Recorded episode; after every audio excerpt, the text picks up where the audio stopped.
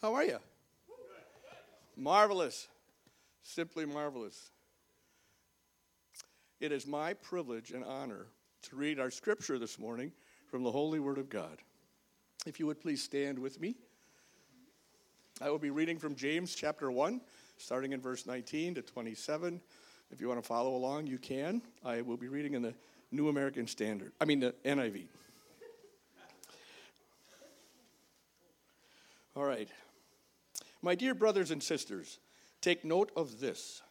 Everyone should be quick to listen, slow to speak, and slow to become angry. Because human anger does not produce the righteousness that God desires. Therefore, get rid of all moral filth and the evil that is so prevalent, and humbly accept the word planted in you, which can save you. Do not merely listen to the word and so deceive yourselves. Do what it says. Anyone who listens to the word but does not do what it says is like someone who looks at his face in a mirror and after looking at himself goes away and immediately forgets what he looks like. But whoever looks intently into the perfect law that gives freedom and continues in it, not forgetting what they have heard, but doing it, they will be blessed in what they do. Those who consider themselves religious and yet do not keep a tight rein on their tongues deceive themselves, and their religion is worthless.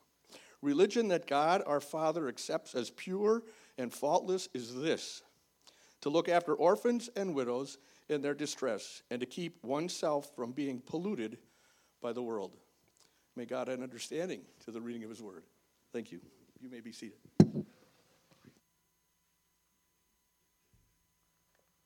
Well, good morning, church. It's good to, good to be with you. Don't get used to the look. Um, I have a wedding after church. Uh, I, I, look at you guys and I, I, want, I, want, to blend in with you and just be like you. So, uh, yeah, I will be uh, dressing a little bit more, a little, down a whole lot more next week. So, um, before I get going here, though, for my, uh, my Chinese friend, Sun Ying Fai Lok, you're leaving me hanging here. What, what do you, what do you, yeah, there's a word after that, but our, there you go, there you go. On this day in, in Hong Kong, we would always uh, go out, and uh, this was a very, very special day. But I can't imagine them having church on the first day of Chinese New Year. That's a big deal. It's like Christmas, Thanksgiving, everything rolled up into one, one big holiday. So it's a big day. And I know I have uh, Chinese friends watching uh, afterward on the YouTube, so that's for them as well. Hey, as we begin our series this morning, uh, we're talking about uh, three things. And what are the three things? What are the three questions that we've been going over? Is it, is it kind? And this week, is it necessary? And, you know, as I begin, I want to talk this morning about, about honey. Honey. When, uh, when we lived in Minnesota, uh, there were a bunch of beekeepers in the church. I think there were 11. And Becca decided that she was going to keep bees. And so she uh, apprenticed with a master beekeeper. She had hives uh, out at this lady's house. And, and then she decided that she would bring them to our house and on our property. And uh, she would work with them. And you keep saying, Well, what, what, what, what are you doing there, Pastor? I'm allergic to bees. So I couldn't, uh, I couldn't really be around them. Although, uh, when they were during the summer, there was no problem with them because they were busy doing their thing. And but you took the honey away from them, which was what we did on Labor Day weekend. They did not like you anymore after that. Labor Day weekend, the associate pastor and the worship pastor, who also kept bees, would come and they would help Becca take the honey boxes, the boxes that had honey in them, and they would take them to a place where they would be processed, and then the, the Becca would bring the honey back. And sometimes she would bring back a five gallon bucket that would have this much honey in it. Sometimes it would be two five gallon buckets almost full of honey. And so it just depended on the year. Well, that was just the start. That was just the start once you had the, had the honey, because the honey had all kinds of stuff. It had the bee bodies and the wings and wax and stuff like that. And, and, so she'd have to filter out, and she had several different filters. The first one was pretty coarse, and that would filter out the bee bodies and the wings and the, the piece of the comb and stuff like that. Then she went to another filter and that would filter out even more. And then there was a really fine filter. The garage needed to be really warm for, for that one, for the stuff to go through. But by the time that it was done, what Becca said is she wanted to be just about able to see through it, that it was nice and clear. And man, did that honey taste good. It was really, really good. We put it out on Facebook and just get snapped up like that.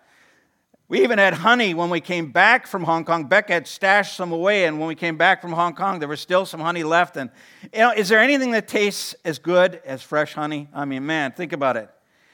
You know, as I think about the filtering process, I think about our words, and as we've been talking over these last three weeks, about filtering our words through those three questions. Is it true? Is what I'm going to be saying next, is it true? Do I know it to be the truth? Is it kind? Is what I'm thinking, is it, is it kind about that person? Is what I'm going to say, is it kind? And am I the one who's necessary to bring that word to somebody or somebody else? Or is it necessary for me to say something? And that's what we're going to be looking at this morning. Is it necessary? But before I start, here we go. We have our, our Bible, Bible verses. And for those of you who are visiting with us, you guys get a pass this morning. The rest of you, you guys get to, get to share in with this. We have been learning, and one of my, one of my practices that I want to keep on uh, as we learn, as we go through different sermons this, this year, is to learn a scripture with every single one of these sermons. Put some scripture away in our heart. So this is our scripture for this one. May, okay, why don't we say it together, and then it's going to get a little tougher. Okay, so go ahead.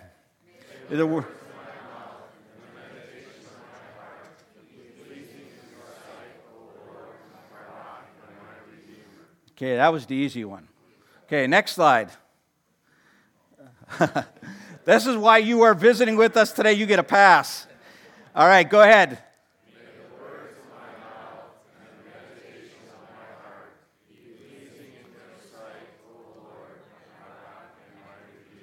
Next slide. Okay, why don't we do this? Why don't we just skip this one? Just go to the blank slide. All right. Now let's do it.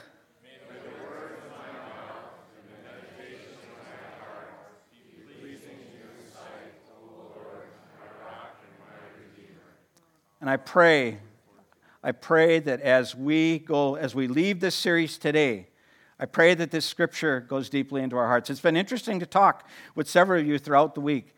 One of, one of the guys I talked to this week was a businessman, and he said at his business, he said they've really been working hard with these three questions because he said several of his, several of his employees send emails and they don't think about what it is they're going to say. Or they have conversations and they don't think about what it is that they're going to say and can be hurtful. And they've been asking these three questions.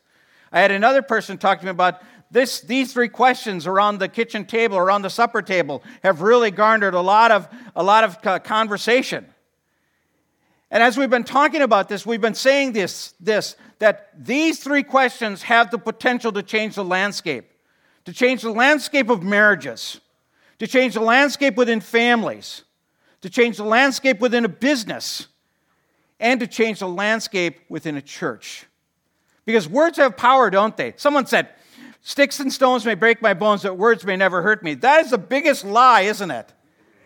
because words have the potential to do harm or to do good.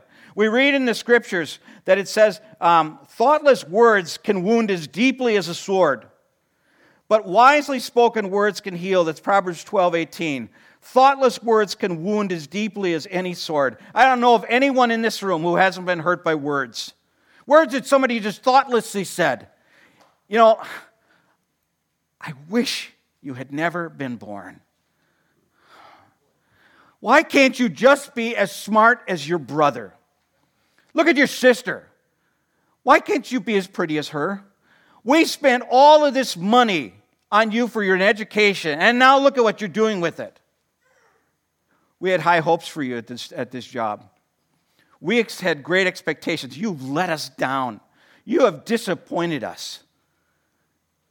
And we can go on and on and on. Words that say, people say to us, just thoughtless. And you know, as I said last week, hurt people hurt people. A lot of times people say those things because that's what they've been learning. Or that's what they were, that those are the things that were said to them. But in the same way, in the same way, words that, words that are wisely spoken, they can bring healing, can't they? When you come up to somebody and you say something at the right time, they can be words of healing. My mom talked to me this, this past summer when we were, when we were living with them that um, She was in the grocery store. And there was a, a mom you know, with a shopping cart. And she had three little ones, and they were going all over the place. And this poor mom was at, at the end of her rope. And she's, you know, you know, what was she to do? And my mom's watching this and observing this. And she came up to the lady and she said, How are you doing? And the lady talked to her about all that had happened and some things happened with her husband. And my mom says, Can I, can I give you a hug? And the lady gave her a hug and she just started to weep and weep. And I just sometimes just a simple act and just a simple word at, at the right time to somebody, a word correctly chosen. Lord, may the words of my mouth and the meditation of my heart be pleasing in your sight. Think about what it is you're going to say. Think about what it is that you're going to say. As well, we read in, in Proverbs 16 24, kind words are like honey, sweet to the soul and, and healthy for the body. Kind words, words that, that build up. And you know, we, we know as well that, that we're, to, we're admonished to be careful of the words that we say. We're called to be careful of the words that we say. And I'm, I'm talking to the church this morning, okay? We're called to be careful with the words that we say. I've been doing this about since 1988. And boy, some of the words that come out of our mouth, we read in, in Ephesians 4.29, it says, Let no unwholesome talk come out of your mouth, but only that which is useful for building the other person up, uh, excuse me, but only what is helpful for building others up according to their needs, that it may benefit those who listen. Unwholesome talk, what does it mean, unwholesome talk? That's everything from things that are crude that shouldn't be coming from our mouth. He talks in the book of James. He says, Can praises and curses come out of the same mouth? He says, They can, but they shouldn't. They can, but they shouldn't. And out of our mouths, words that are unwholesome are also words, not only are they crude, but words that are mean and spiteful. The last thing in the church that we should be speaking to one another are mean and spiteful words. Yeah, you know as well as I do that there have been times things have been said in heat, in, in a heated exchange. Lord, guard my heart. Unwholesome talk can be gossip. I have seen nothing destroys a church more than gossip. Gossip when it is not dealt with, gossip when we just allow it to go on, when there is divisive speech. Church, we need to be careful of the words that we say. Words have potential and they have power. They have the power to destroy or they have the power to heal. And there comes a point where it's necessary to say something, and more about that later. We're admonished about the words that we say. But where do the words come from? They come from our heart. Matthew 12 36 says that, that but I tell you that men will have, oh, excuse me, it comes from the heart. I missed scripture. Uh, go ahead to Luke chapter, Luke chapter 6, verse 45. It says that words come from, but it, the good man brings good things out of the good stored up in his heart, and the evil man brings evil things out of the evil stored up in his heart. For out of the overflow of his heart, the mouth speaks. Where do the words come from? They come from our heart. Why is it so important that as we speak the word, may the words of my mouth and the meditation of my heart be pleasing in your sight, O God? Because the words that come out of our mouth, they have an origin that comes in our heart. And if what we're putting into our heart is what's wrong, what's going to come out is not going to be what's good, it's what's wrong is going to come out. Eventually, it's going to come out. I can remember standing, working at a lumber yard. And I was not walking with the Lord at this time. I was playing the game, would go to church. I was dating, I was engaged to a, a Christian gal, but I wasn't walking with the Lord. It, it wasn't. And I'm talking with these guys, and my language was horrible. And I look behind me, and there is Becca's father, my wife's father, father in law, my wife's father, my father in law. Did I mention that his name was Pastor Ketzel? it's like, oh my goodness. What came out was what was being put in me. Nothing scripture, nothing spiritually was being put into me. So what's coming out of me is what was put into me. And where do words come from? We're admonished to watch what it is that we say. Why? This is now Matthew 12 36. Because there's coming a day when we'll give an account. It says, But I tell you that men will have to give an account on the day of judgment for every careless word that they have spoken. Hmm. I'm not looking forward to that. And this should cause us to think about that which it is that we say. Is what I'm going to say, is it true? Is it kind? Is it necessary? Is it going to build the other person up according to their needs? Or am I just talking to hear myself think? When we were first dating, Becca asked me, and I bit this one hook, line, and sinker. She says, You know what your favorite subject is? I said, No. She goes, It's you. That's all you ever talk about is you. You don't ever ask me any questions. And when my son in law, who married my, my, when the guy who married my daughter, one of the first times he came to our house, what impressed me the most was he asked my daughter questions about She'd been out dress, dress shopping. Who of us wants to talk as guys about dresses? My mom was a, was a seamstress. I hated going to the dress shop. I hated going to the fabric store. But he said, So what did you buy today? What'd you, what'd you look at today? He asked her questions about herself. And our conversations shouldn't be that which tear other people down. It shouldn't be about all about me. It should be what is it that's useful?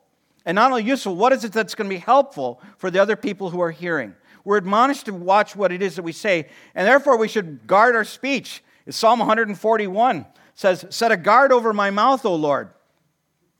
Set a guard over my mouth, O Lord. Proverbs 141, verse 3 says, set a, set a guard over my mouth, O Lord, and keep a watch over the door of my lips. You know, as you think about the, when you start your day,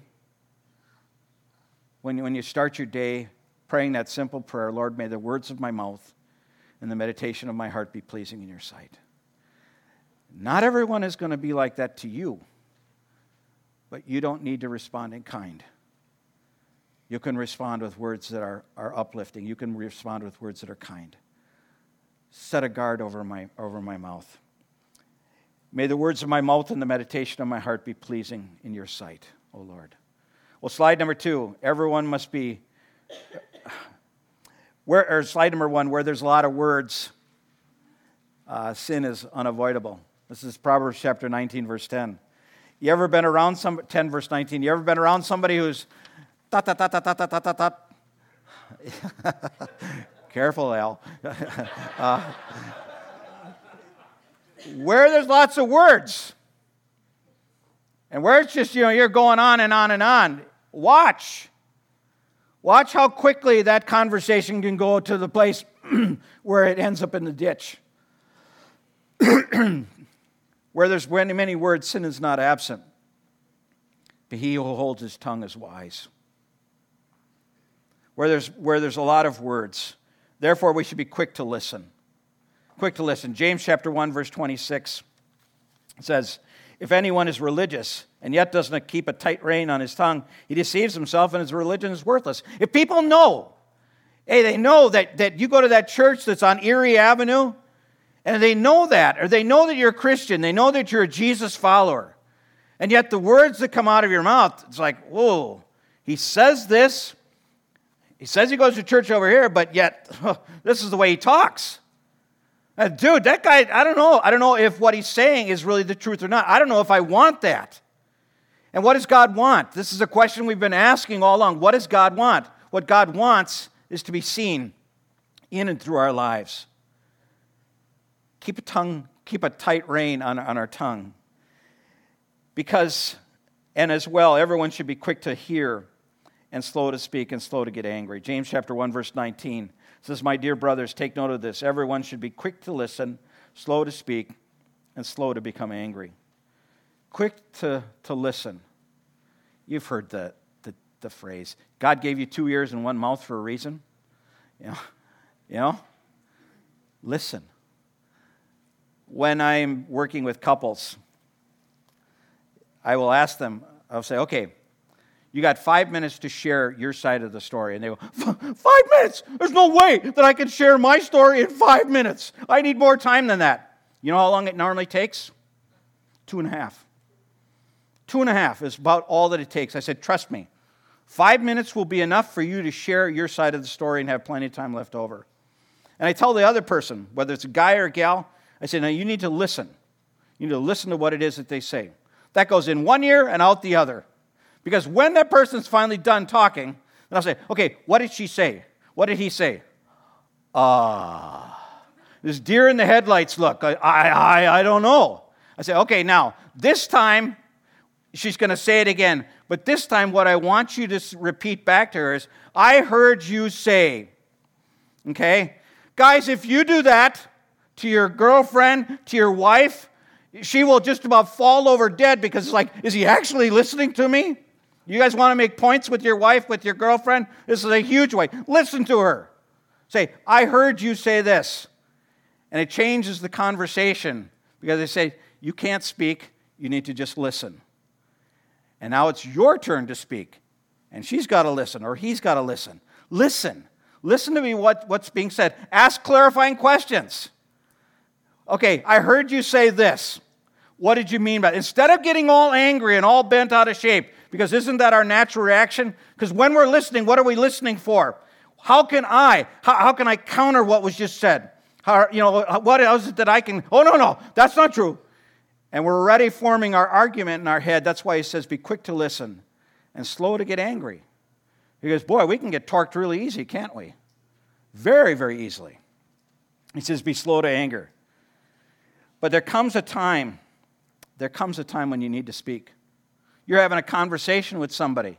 You're over there having a cup of coffee with somebody after church and the conversation goes in the ditch really fast. They're talking about, you know, uh, pastor, you know, I just, you know, he, he's a good preacher, but he's not much of a pastor, you know, you know what I'm saying? You know, and I just, he's just not Pastor John, not in the way that he would have done, I, you know, he wouldn't have done things. Why does he do this? And the conversation goes in the ditch really fast. What do you do? Uh huh, uh huh. You keep slurping your coffee. Is that right? Is that going to build up the church or is that going to tear down the church? I'm, I'm just using me just to we can tear down people in a conversation, but is there a point where it says that we need to speak up? Okay, this is an all play. Is there a point where we need to speak up?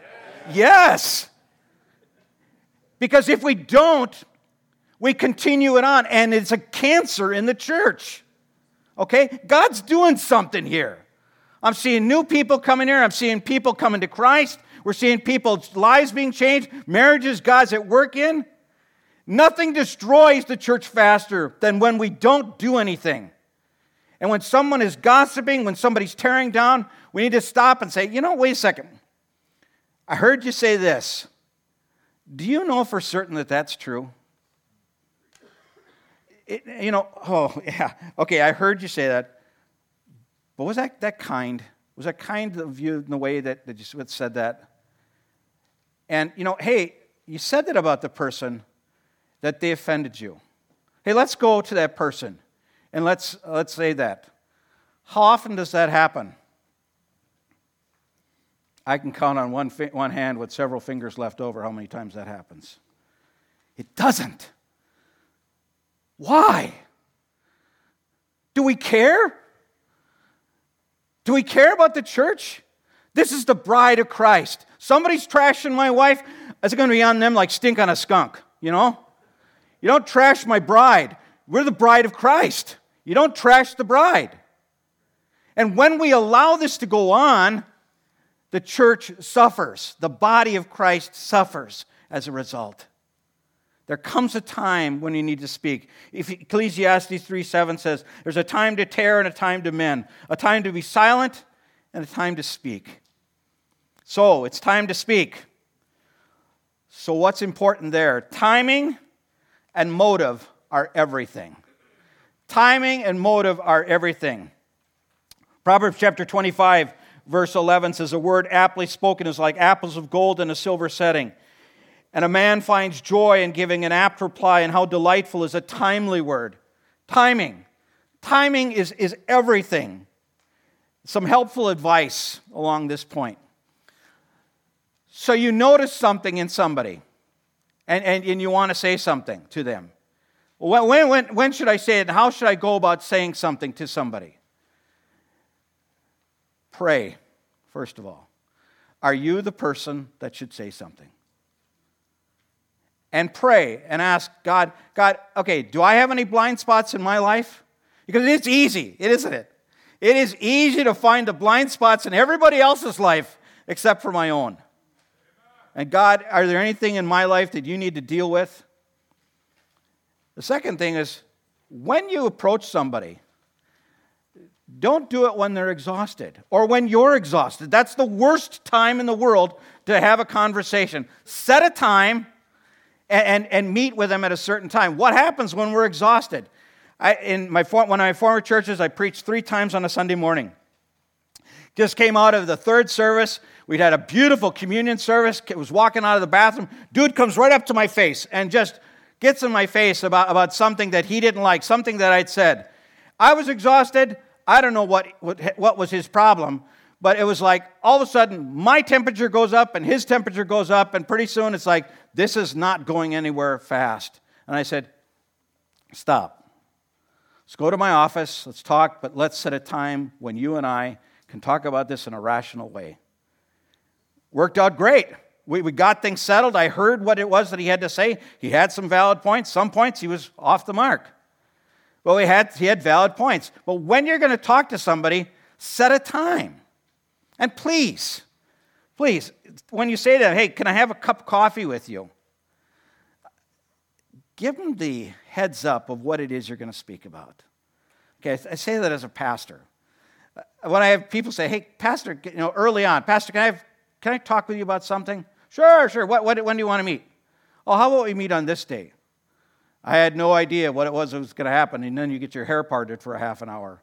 Um, tell the person what it is you're going to talk about. Give them a heads up. Because when they start out the conversation and they say, Let me pray before we get started, it's like, Oh no, I'm in for it now. Let them know what it is you're going to talk about. And the next thing as well balance the tough with a word of encouragement. Again, it's so easy to find things that are wrong with people. You know, when you've got to talk with your wife, you've got to talk with your husband, which I would encourage you to do. Have those times where you guys can get together. I know it's tough with little kids and, and our work schedules, but set a time where, hey, let's, let's talk. But don't do it when they're exhausted. Set a time to where you can both talk about things in a rational way. But as well, balance the tough with the good. If all you're ever coming at with, to somebody is a, is a tough word, guess what? When they see you coming, they're going to run under the chair. And they're not going to want to have anything to do with you.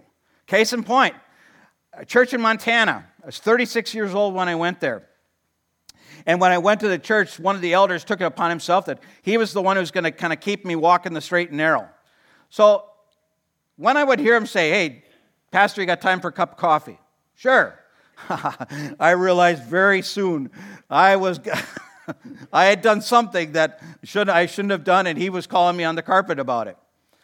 And this went on for a while, and what happened with our relationship was this because all he ever came at me with was, this is what you need to do better at. It was never, never a word of encouragement. Balance the tough with the good. So after about, I don't know how many years, it, it was just kind of like this. Towards the end of my time there, God did a wonderful work and restored relationship. And he gives me a call up and he says, Pastor, can, you have a cup, can we have a cup of coffee? And I'm thinking, what? I thought, I thought things were going good. What did I do this time? And, he, and so he went out for coffee, and I'm waiting and waiting and waiting. And finally I said, Ed, uh, what does he want to talk about? I said, what, what, what, did I do wrong? He said, What do you mean, what did you do wrong? He said, Didn't do anything wrong. I said, He's, Why, why'd you ask me that? I said, Ed, for how many years, every time you ask me out for a cup of coffee, it's to tell me what it is that I've been doing wrong. He said, Really? I didn't even know that. I said, Yeah. He said, No, I just want to have a cup of coffee with you today. I want to find out how you're doing. Balance the good Balance the tough with the good. Find those things. And this is where when prayer comes in. It's so easy to find the hard things or the, the things that people are doing wrong. how can you encourage that person? And how can you strengthen that person? Okay, and so if it's necessary, not only is timing important, motive. Why? Why are you, why do you feel it's your responsibility to go to that person? Why? Is your, is your intent, is the heart, is, is your heart's intent to build that other person up? Or is your intent to, to set them straight and to let them know that they are under you? What's your motive? Is your motive to see Christ lifted up in their lives? Uh, is your motive to see a relationship restored? What's your motive behind it? And the last thing is do you have passport? This is an amazing little piece of paper. And I can, it's got my visa from Hong Kong and stamps in it from, you know, all over the place, from Thailand and, and Cambodia. Had other ones from Mongolia and places like that. You know, it, it, it lets me in. Is it necessary? Then look at the timing, look at the motive. But do you have passport into their lives? Do they, are you in a relationship with that person that you can say things to them? A friend can put his finger on the faults without rubbing your nose in it, you know? A friend can put a finger on your faults without putting, putting, rubbing your nose in it. I've been talking for the last three weeks about, and I'm new here, so if you guys are visiting with us, uh, I, I'm new here, and one of the things I've been really talking about is small group. We got big group here on Sunday morning.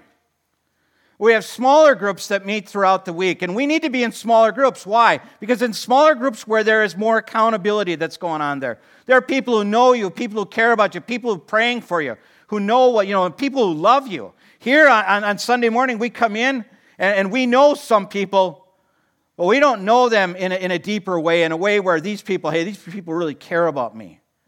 But then there's an even deeper relationship. And guys, this is the one that I've been harping on for the last several weeks that we need to have someone in our life who'll put a finger in our chest and will ask us the really tough questions. Because men were really good at hiding things.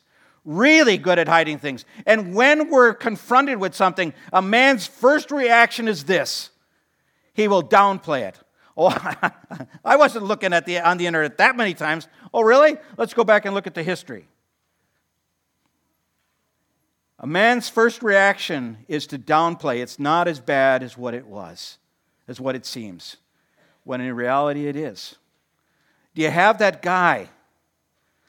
I have a pastor friend in Montana. We've been, uh, he's been my accountability partner for a number of years. He has passport, and he can ask me, he can say, Joel, your attitude stinks right now.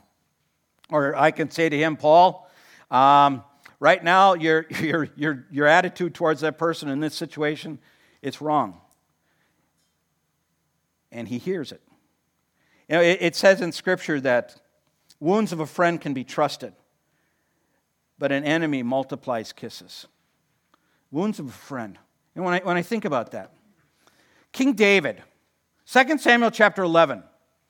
King David, it says, in the time when, when kings go off to war, where's King David stay? He stays at home.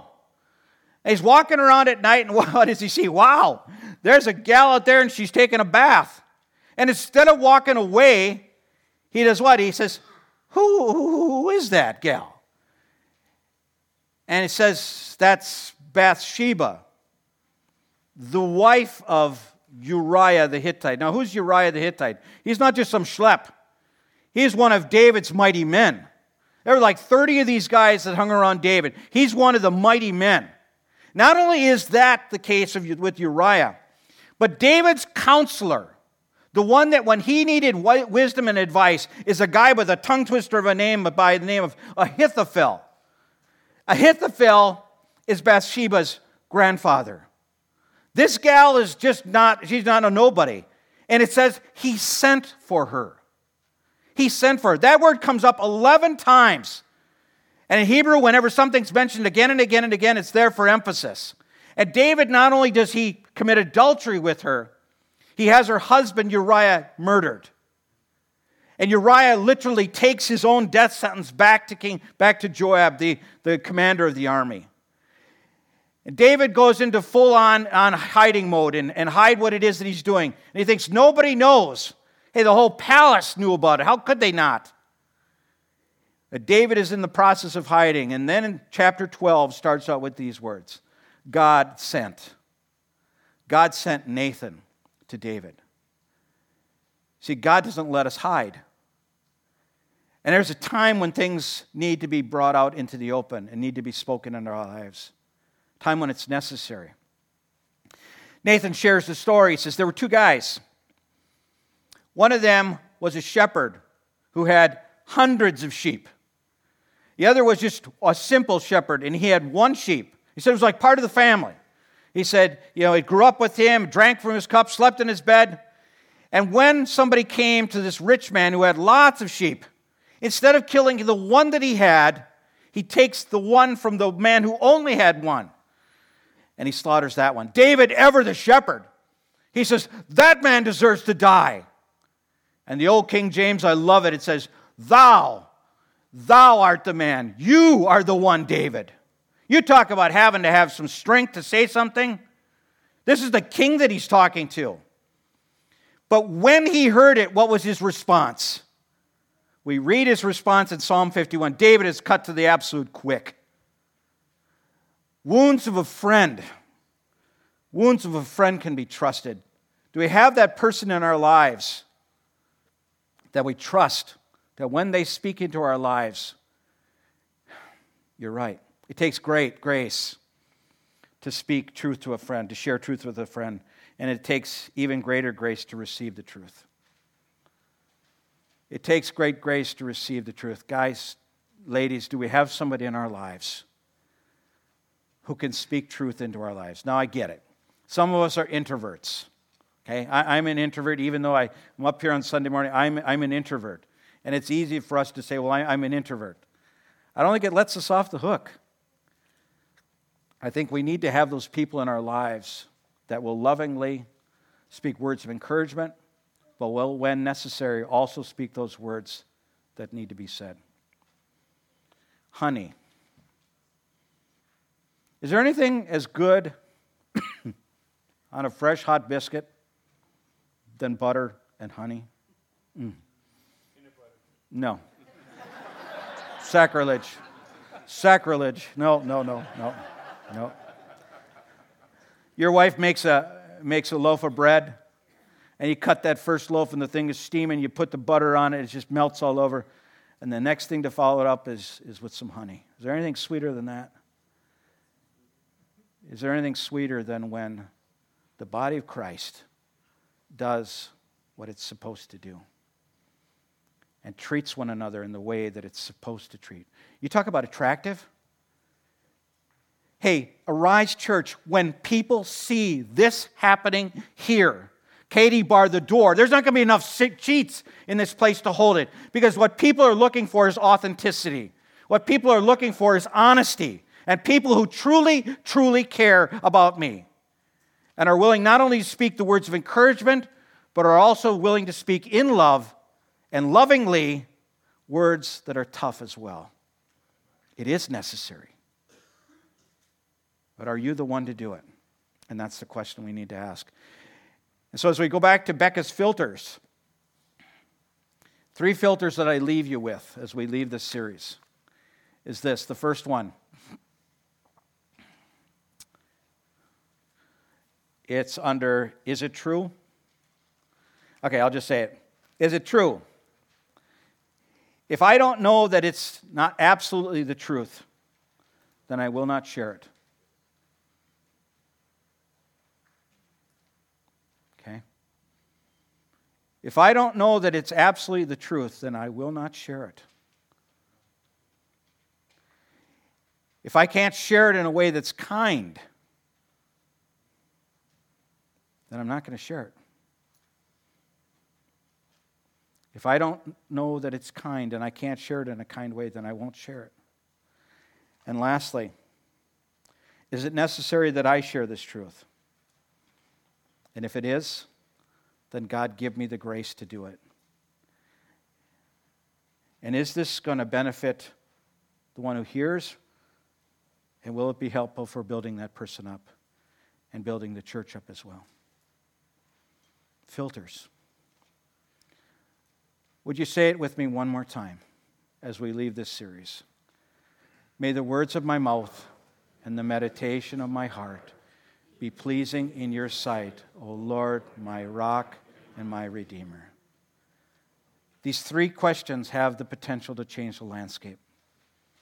To change the landscape of a family, the landscape of a marriage, the landscape of a business, and the landscape of a church. What does God want? He wants to be seen, and He wants to be heard. May the words of my mouth and the meditation of my heart be pleasing in your sight, O Lord, my rock and my redeemer. So, what are you going to do with this? Because it's easy to hear it in the moment. But my deepest prayer for you is that it becomes a part of the fabric of our lives. It's already become a part of you. But now we leave this series and we're going to be moving on. Next week's a one off, and in a couple weeks we start up in Psalm 23. Well, my deepest prayer is that this isn't just a one off sermon series, but it becomes a part of our lives. And I would challenge you for the next several weeks as you sit down to supper, just say this verse. And as you're talking, as husbands and wife, with your children, boyfriend, girlfriend, if, some, if the conversation's starting to go in the ditch, say, whoa, whoa, whoa, whoa. Is that kind? Is that the truth? Is it necessary? Let's let God be honored and glorified in our lives and in the church, our business, in the school where we're at. Let's allow Him to be seen. Amen? Amen. Father in heaven, thank you for the word today. And God, thank you that um, you've already been at work in many of our lives throughout this week and throughout the weeks. And I pray and I ask that, God, that you will continue to work. Lord, the enemy wants nothing more than to destroy this church. You brought us here for a reason. You made us part of this neighborhood for a reason. And the last thing the enemy wants in, in this neighborhood is the light of Christ to be seen. And he would love to allow our church to be a place where there's bickering and gossip and where we tear people down and people leave in a huff. But Lord, you desire for us to be a light on a hill. And I pray, Lord Jesus, that you would do your work in a powerful and a mighty way in and through our lives. I pray that God, you would foster within us a love for one another. Warts and all, doesn't matter. Doesn't matter where we come from, doesn't matter what we've done, but we will choose to love and we will choose to allow Christ to be seen in and through us. And God, I pray that you would guard our speech and you would guard our hearts. That we would speak in ways that are loving and kind, and ways that build the other person up. I pray for businesses. as these concepts are being spoken in a, in a business, and the landscape of a business begins to change, and people begin to ask questions about, about the God that we serve.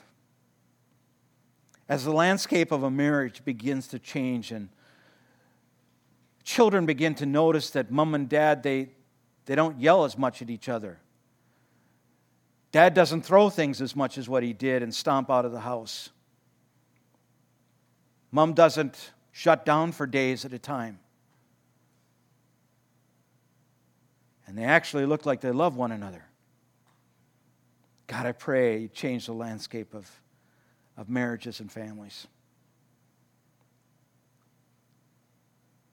And I pray even that, God, you'd begin to change the landscape of Sheboygan. Sheboygan Falls and Howards Grove and Cedar Grove. That, Lord, you'd be seen and you'd be lifted up. And I pray, God, great blessing over each one here today, over each one who hears the, words over the YouTube. May your word go deeply into our hearts and lives, that they will honor you and bring glory to you. And I pray this all in Jesus' name. Amen. Amen. May the Lord bless you. It's been good to be in the house of the Lord today. It is an honor and a privilege to be your pastor. And I bless you in the name of the Lord Jesus Christ. His word says the Lord gives strength to his people, the Lord blesses his people with peace. I bless you in the name of the Lord Jesus Christ with the strength of God and with the peace of God. No matter what you may be facing, He's in your corner and He's with you. And I pray that blessing in the name of the Lord Jesus Christ. Amen. Amen. Have a great week. We'll see you next week.